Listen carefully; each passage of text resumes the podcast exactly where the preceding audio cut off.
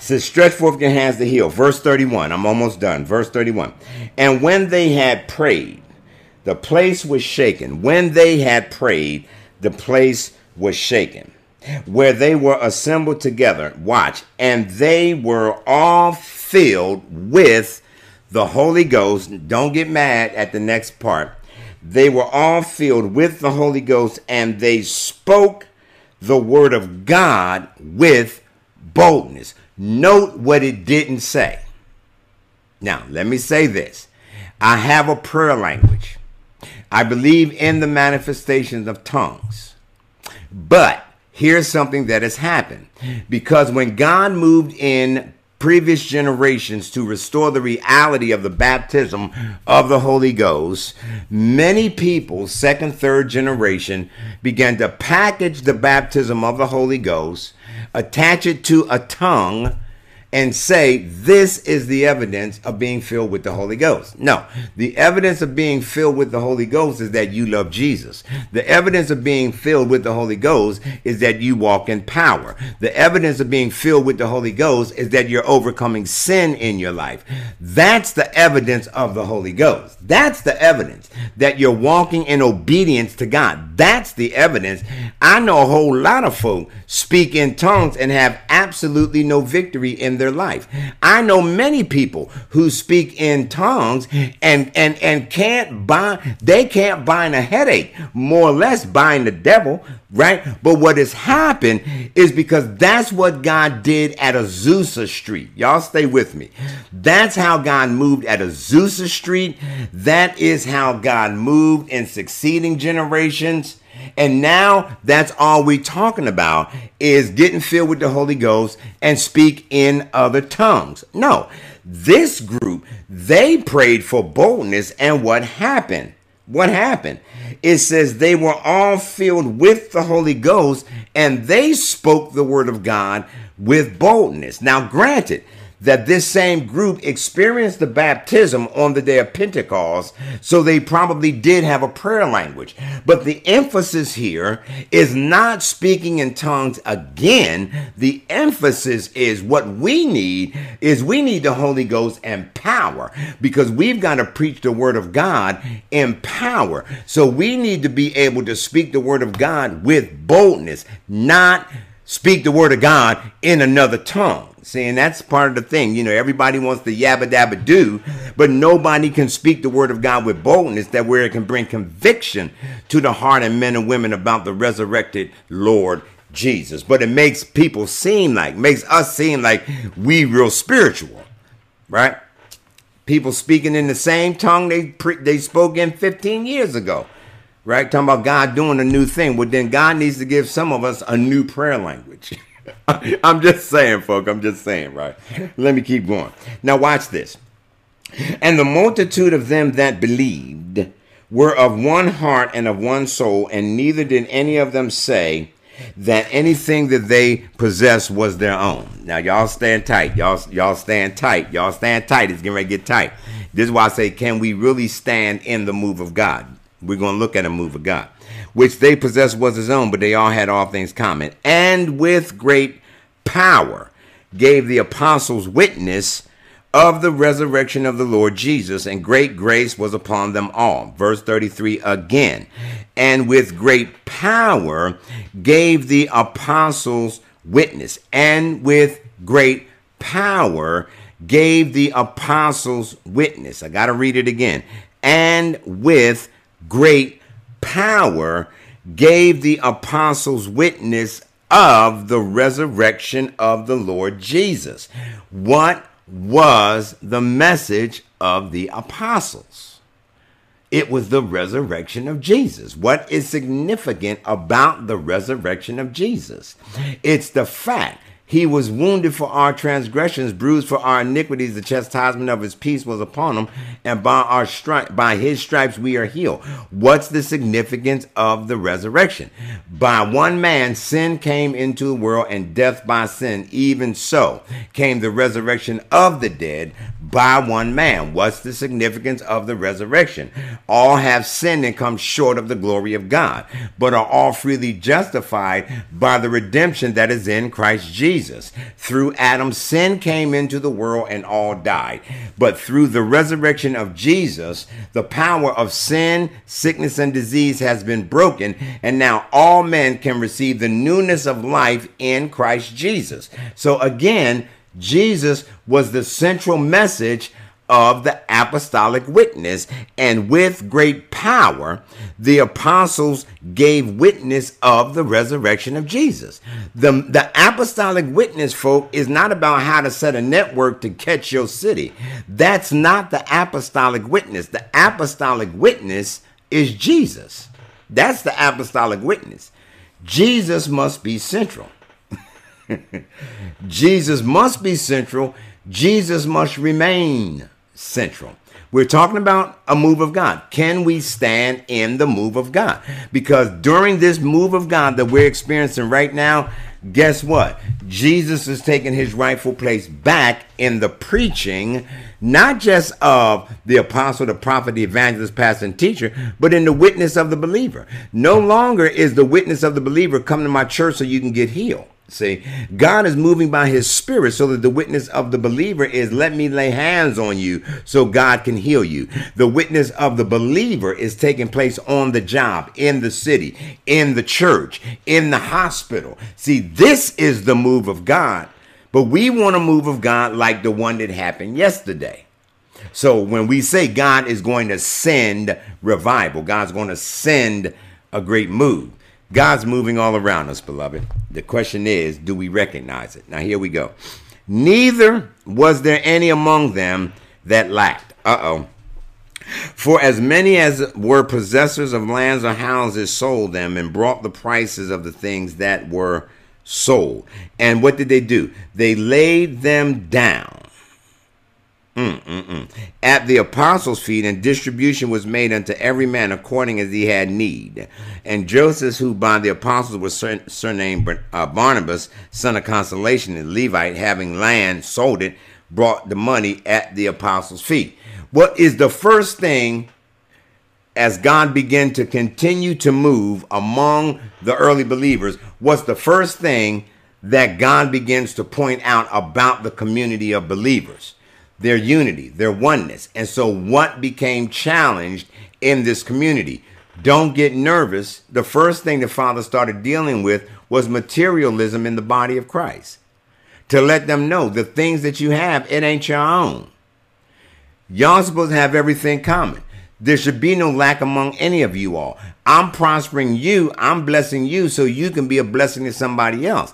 I'm not blessing you so that people can look at you and think about how blessed you are, how anointed you are, how much glory and anointing you have, how much faith you have, so you can speak all of this stuff into being. No, no, no, no, no. God said, uh-uh, uh-uh. That's not the way this works. You are one people, okay?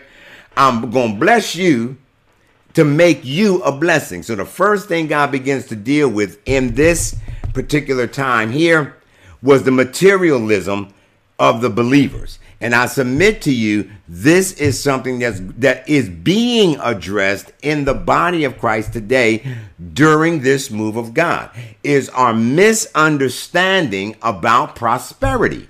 Hear me. I'm asking the question, can we stand in the move of God? Because God is moving, but God is also addressing the imbalance of the prosperity message.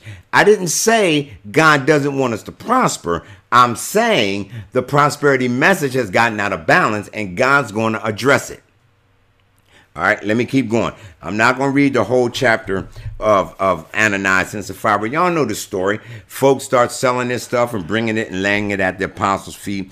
But there was this couple, Ananias and Sapphira, and they sold their house. And the apostles said, well, did you sell it for X, Y, and Z? They said, yeah, that's how much we sold it for. Long story short, they lied to the Holy Ghost. And what happened? Bam, they drop dead. And so his wife comes in, and so the apostle asked her the same thing. He said, hey, look, he said, uh, how is it that you have agreed together? Verse nine of Acts five and nine. How is it that you have agreed together to tempt the Spirit of the Lord? Behold, the feet of them which have buried your husband are at the door, and they're going to carry you out. And so she fell down straightway at his feet, yielded up the ghost. And the young men came in, found her dead, and carrying her forth, buried her by her husband, and great fear. Now, note this verse. Note this verse. Watch this now. Note this verse. And great fear came upon all the church and upon as many as heard these things. What is taking place? They are getting... They are getting an instant demonstration of the holiness of God in their midst. They thought they were lying to the apostles. Uh-oh. Here we go. Here we go. Pam, you just hit it. They got instant respect and honor for the Lord. What they understood was this.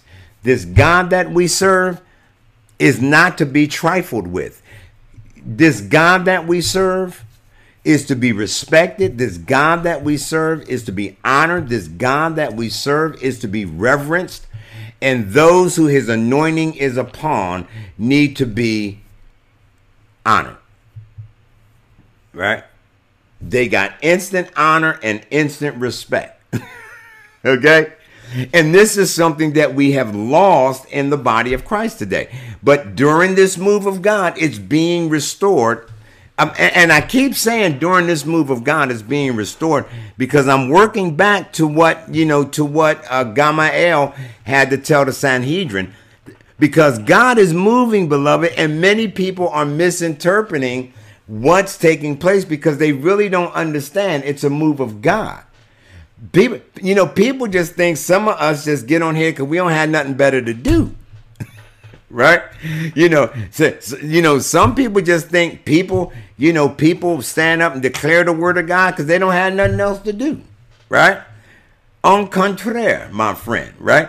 They don't understand that that there are people who have been prepared by God. There are people who have gone through the furnace. There are people who have paid the price. There are people who God has had in the wilderness. There are people who God has, has had in the backwoods. There are people who have been on the mountain and then down in the valley. There are people that God is bringing forth in this hour that really do have the word of the Lord.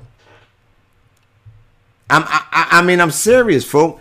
Men, women, boys, girls, black, white, Hispanic, rich, poor, American, African, Asian, you name it, all languages, tribes, tongues, and people.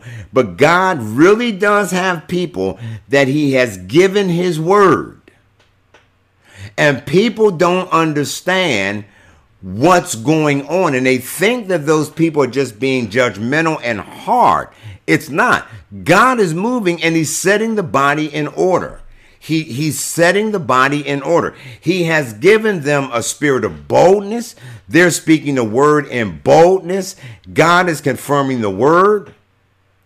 These people are walking in real revelation, true revelation. I'm talking revelation of the word of God. I'm not talking about some of the other stuff. I'm talking about people that are actually opening up the plan and the purpose of God. How are they able to do it? Because we are in the move of God. It's not coming. It's here. Y'all understand what I'm saying? The move isn't coming, it's here. Mm. So what happened after this thing about the reverence and the fear of God came back, right? Imagine what would happen. Imagine what would happen if if if God was moving in some in some spaces. I think I talked about this before. God is moving in some spaces, even on social media. And people come in with the disrespect and the irreverence from, from God. And there's an immediate manifestation. God moves immediately and silences those voices. Do you think people would stop playing with God then? But see, we've forgotten this is an aspect of the God that we serve. We've become much too chummy with God. God is my best friend. God's my best friend. Yeah, me and Jesus, we just, you know, we just chummy. And we've lost the reverence and the fear. Hallelujah. Thank you, Lord Jesus. We have lost the reverence and the fear for the Lord's anointed. I'm talking about Jesus. I'm talking about Jesus. All right. So she fell down. Verse eleven. Watch what happens. Then great fear came upon all the church and upon as many as heard these things. You know, if you go back, if you go back and you really read some church history. Mm, mm, mm. If you go back, and you ain't got to go that far. You ain't got to go back that far. Right. You can go back and just start reading out of Azusa Street. Right.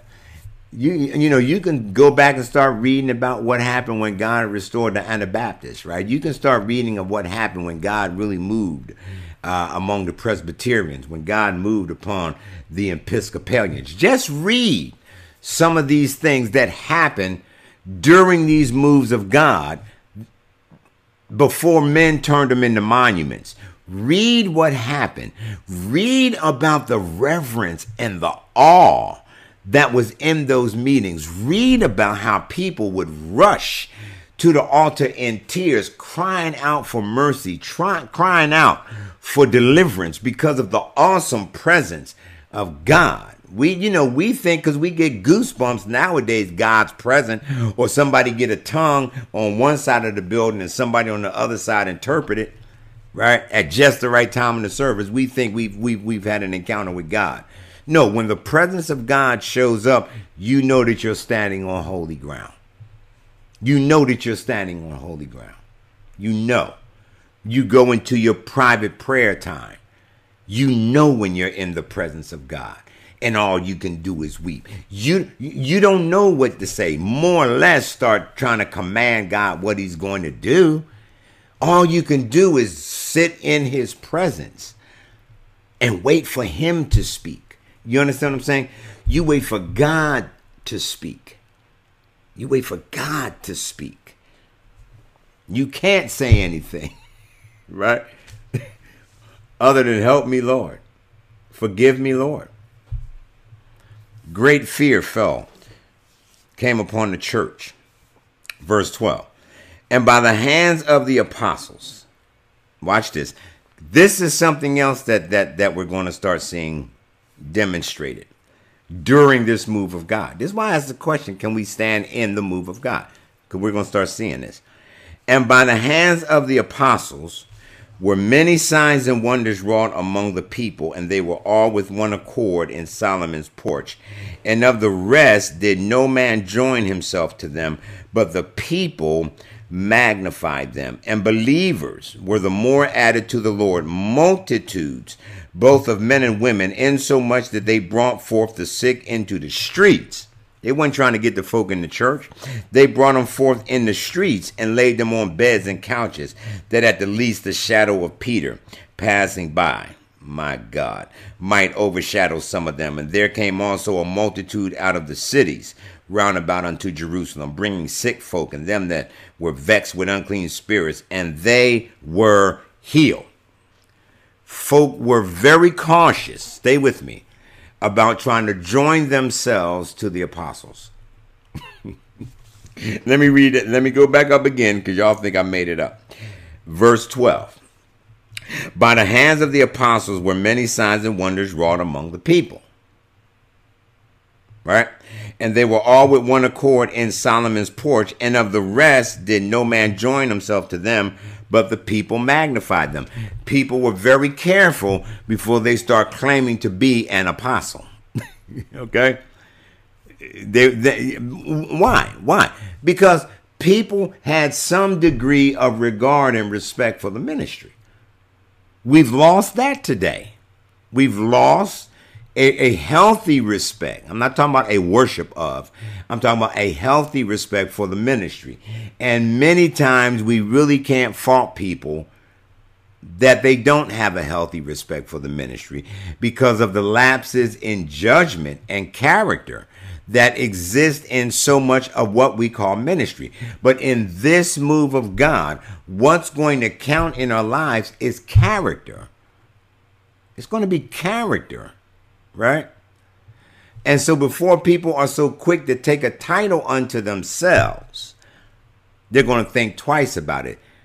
They're going to think twice about it. Just because nowadays it's just real easy. It's it's it's just real easy, right? It's real easy. It's just it's just too easy. And I tell y'all, you know, and, and, and I've seen it here on, on Periscope. And I don't call names. I don't call names. But I saw somebody go from a pastor to a prophet to an apostle in a year. Was a pastor, then he was a prophet, now he's an apostle. In a year. In a year. But what did this say? Great fear came upon all the church. That's why you just need to be comfortable whatever function God called you into. And just function in your function. You don't need the title. I mean, if God tells you to use it, use it. Right? But just know what God has called you to do. God will demonstrate what you are. Oh, yes, he will. God will confirm his word. He, he really will. Whatever you are, God will confirm it. So you just function in it. Right? You just function in it. And of the rest did no man join himself, but the people magnified them. And here's the end result. And the believers were the more added to the Lord. Multitudes of men and women. Because that's the ultimate end of any revival. That's the ultimate result of any reform. That's the ultimate result of any move of restoration. Men and women are brought to the Lord.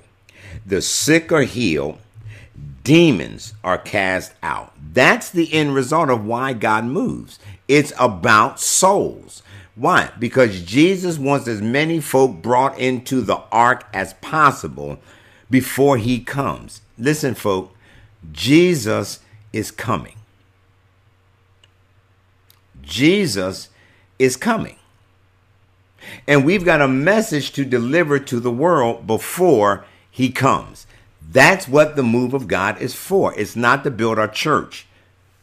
Jesus is coming. Hallelujah. So what was the result of all of this? I'm about done. They went back to jail.